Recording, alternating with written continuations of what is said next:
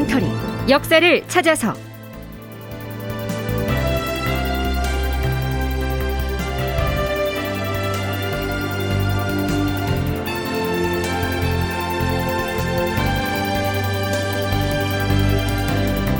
제 1076편. 인왕산 자락 밑에 새 궁궐을 짓겠다니. 극본 이상락 연출 조정현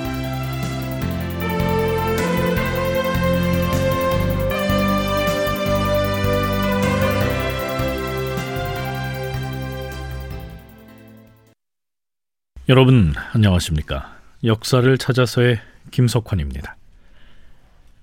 광해군 제위 7년째이던 서기 1615년 4월 광해군은 드디어 교화천도를 포기하고 그동안 임시로 머물러 오던 정릉동 행궁, 즉 경운궁을 떠나서 법궁인 장덕궁으로 거처를 옮깁니다.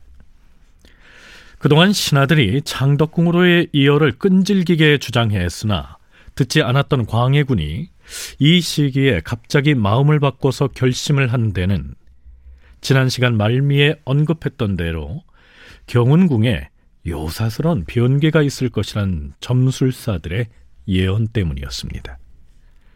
조선 중기의 정치가 신흠이 지은 상촌집에는 이런 취지의 내용이 기술돼 있습니다.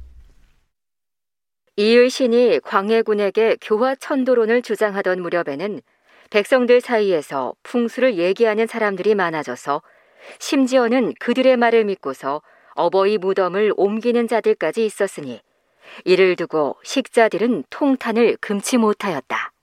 네, 풍수를 살피는 전통이야 예전부터 이어져 오고 있었으나 최고 통치권자인 국왕이 나라의 수도를 옮기는 등의 주요 정치 행위까지 풍수와 또는 점술에 의존하려고 했으니 백성들은 당연히 그 영향을 받았겠죠. 자, 그런데요. 광해군은 창덕궁으로 거처를 옮기자마자 이런 명령을 내립니다. 창경궁의 황경전과 문정전 그리고 명전전까지 망라해서 모든 정각들에 대한 보수공사를 서둘러서 시행하라. 또한 우리가 그동안 거처하다 떠나온 경운궁도 대대적으로 수리하도록 하라. 이 시기에 창경궁도 대부분의 시설이 완공돼 있었기 때문에 내부 전각들을 수리하는 공사는 급할 것이 없었죠.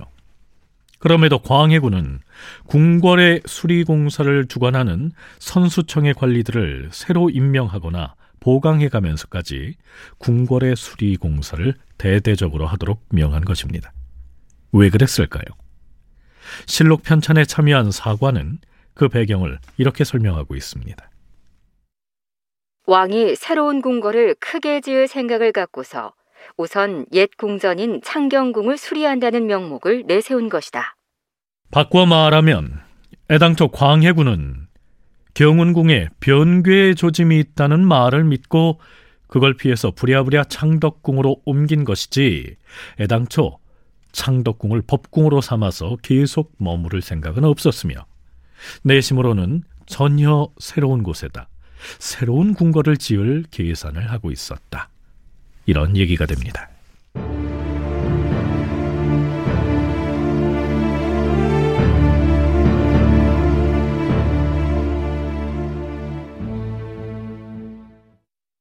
그렇다면 새로운 궁궐을 수축하겠다는 논의는 어떻게 생겨났을까요? 광해군 8년 3월 24일치의 실록에는 이렇게 기술돼 있습니다. 왕이 이을 신의 말을 받아들여서 장차 교화의 세도읍을 세우려고 하였는데 천도를 반대하는 조정중론이 한꺼번에 들고 일어나서 그렇게 하지 못하였다. 이때 성지와 심은용은 왕에게 토목공사를 크게 일으키려는 뜻이 있는 것을 간파하고서 은밀히 아뢰었다. 그 자리엔 이첨도 함께 있었다.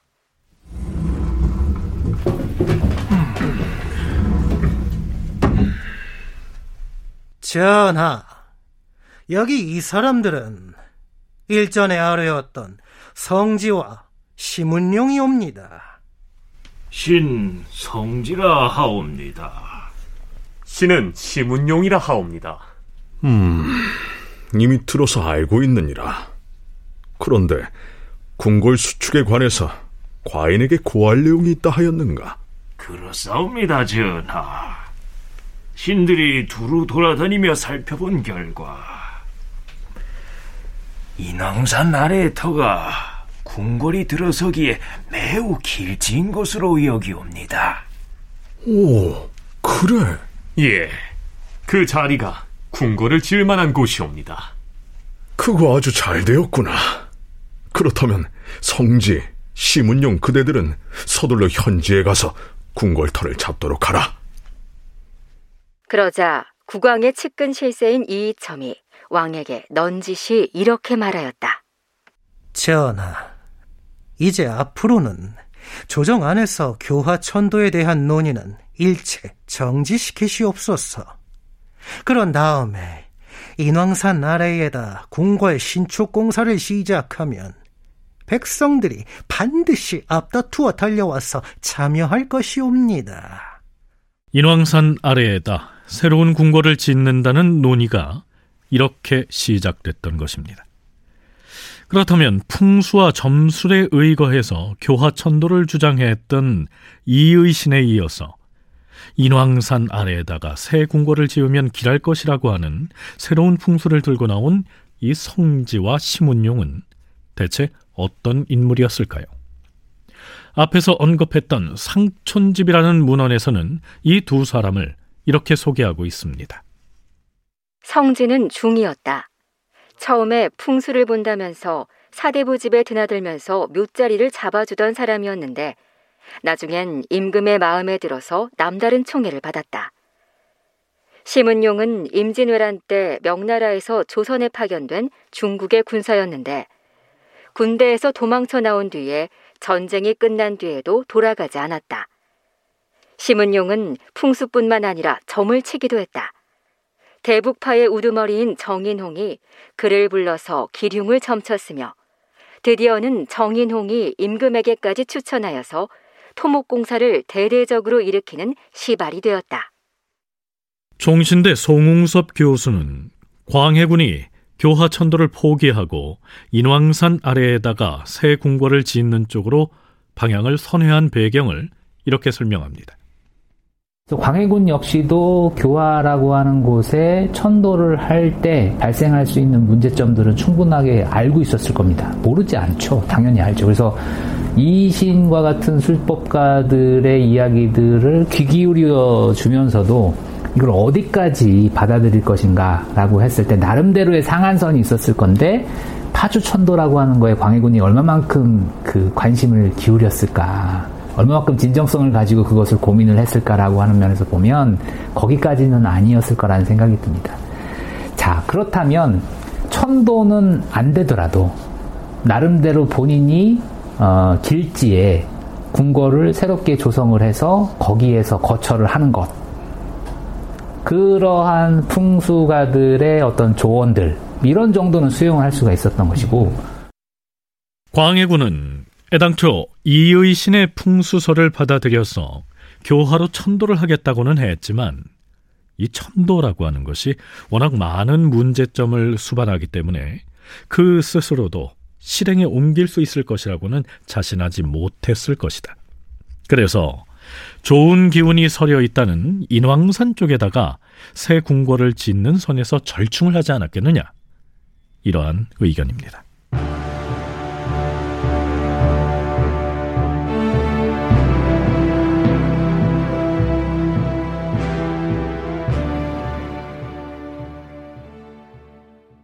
국왕인 광해군의 지시로 성지와 심운용 등이 인왕산 쪽에 궁궐터를 물색하고 있다는 사실이 알려졌겠죠.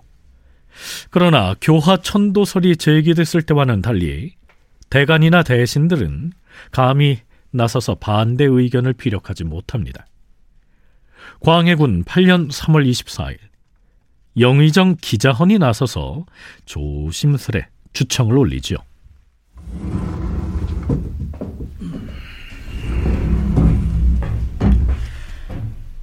전하, 이번에 인왕산 아래쪽에다 궁궐터를 잡는 일은 국가적으로 매우 중대한 사안이옵니다. 그곳에 궁궐을 새로 짓는다는 계획 자체에 아무런 문제가 없는지 신은 그 여부를 아직 잘 모르겠사옵니다. 그러니 궁궐터를 정하는 단계에서부터 의정부 관리 중 누구라도 참여를 하게 해야 하옵니다. 의정부 좌찬성 박홍구는 천문 지리 등을 관장하는 관상감의 제조이오니 그로 하여금 동참하게 하는 것이 마땅하다 여기옵니다. 윤허하여 주시옵소서. 인왕산 아래쪽에 궁궐터 잡는 일을 풍수나 점술하는 사람에게만 맡기지 말고 의정부의 관리도 참여하게 해달라는 주청입니다. 이에 대해서 광해군이 뭐라고 했는지는 기록에 나타나 있지 않습니다. 이 기사 뒤에 달린 사관의 해설을 보면 새 궁궐의 털을 잡는 일을 승려 출신인 성지가 주도한 것으로 기술돼 있습니다. 이 상황을 사관원의 간관들이 주고받는 대화체로 구성을 해보면 이렇습니다.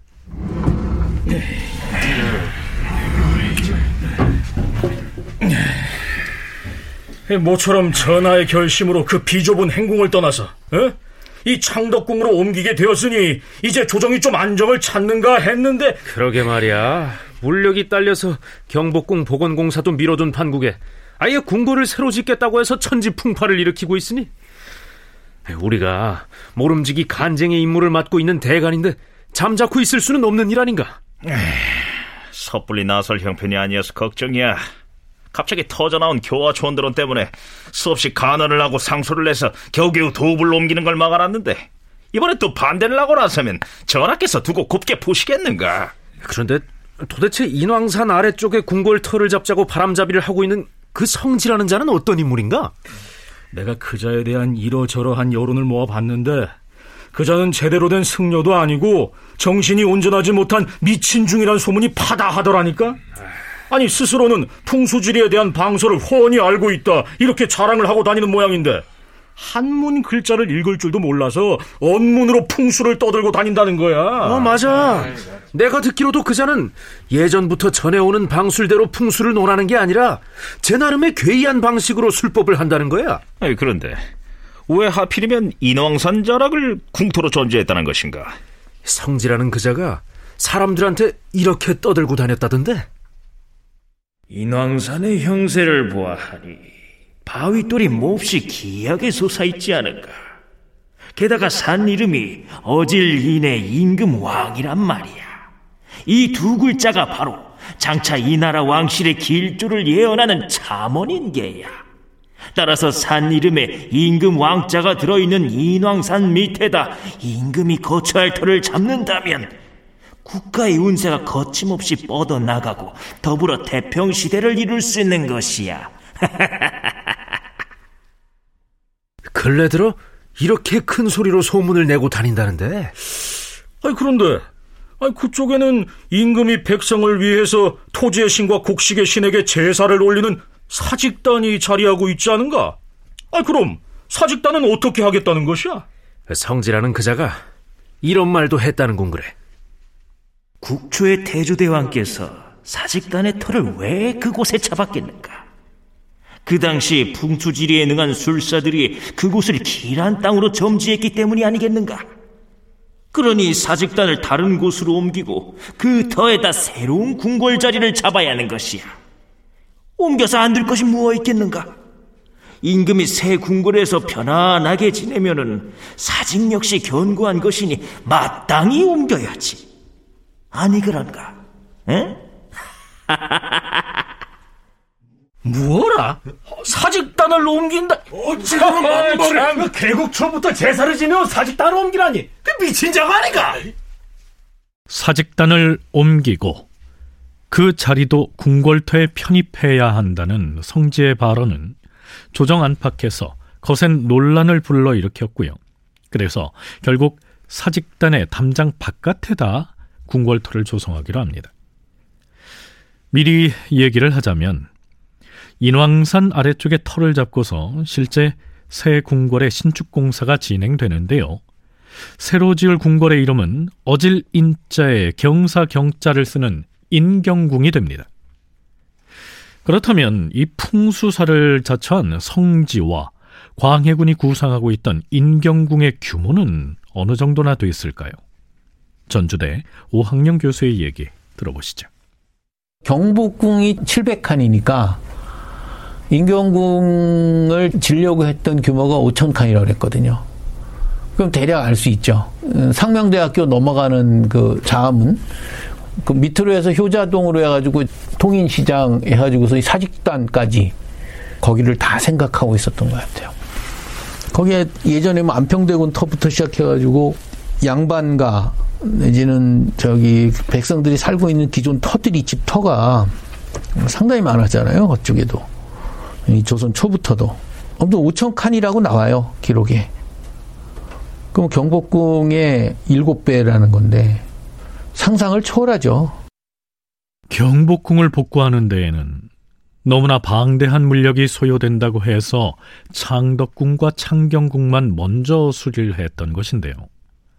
오히려 이 경복궁과는 비교도 안 될 정도의 규모로 새 궁궐을 짓는 토목공사를 시작하겠다고 나선 겁니다.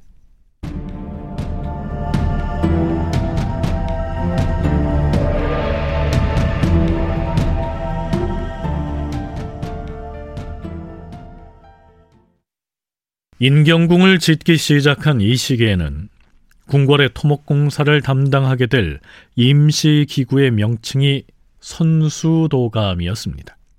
그런데요, 광해군은 이 선수도감에 비만기를 내려서 왜 굳이 인왕산 자락에 새로운 궁궐을 지어야 하는지 그 명분을 이렇게 천명합니다. 우리는 지금 창덕궁으로 거처를 옮겨서 이곳을 법궁으로 사용하고 있다. 그런데 언제 또 무슨 일이 일어날 것인지 어떻게 알겠는가?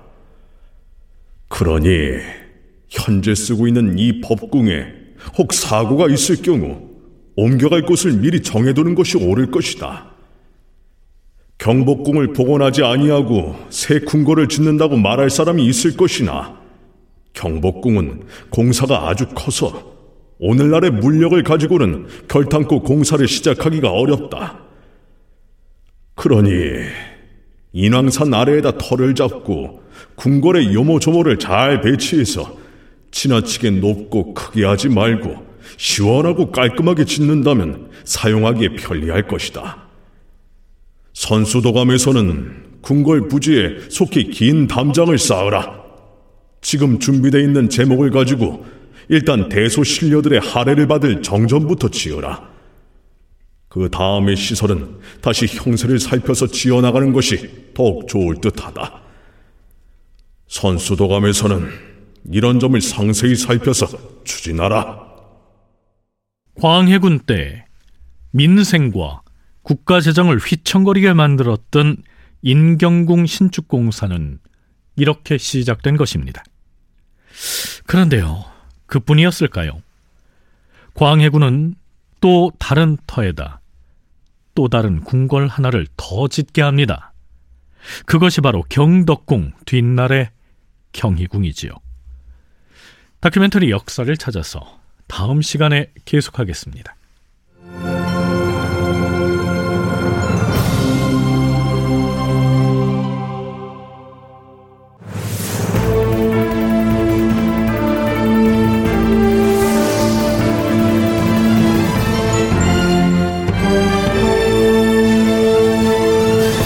다큐멘터리 역사를 찾아서 제 1076편 인왕산 자락 밑에 새 궁궐을 짓겠다니 이상락 극본 조정현 연출로 보내드렸습니다.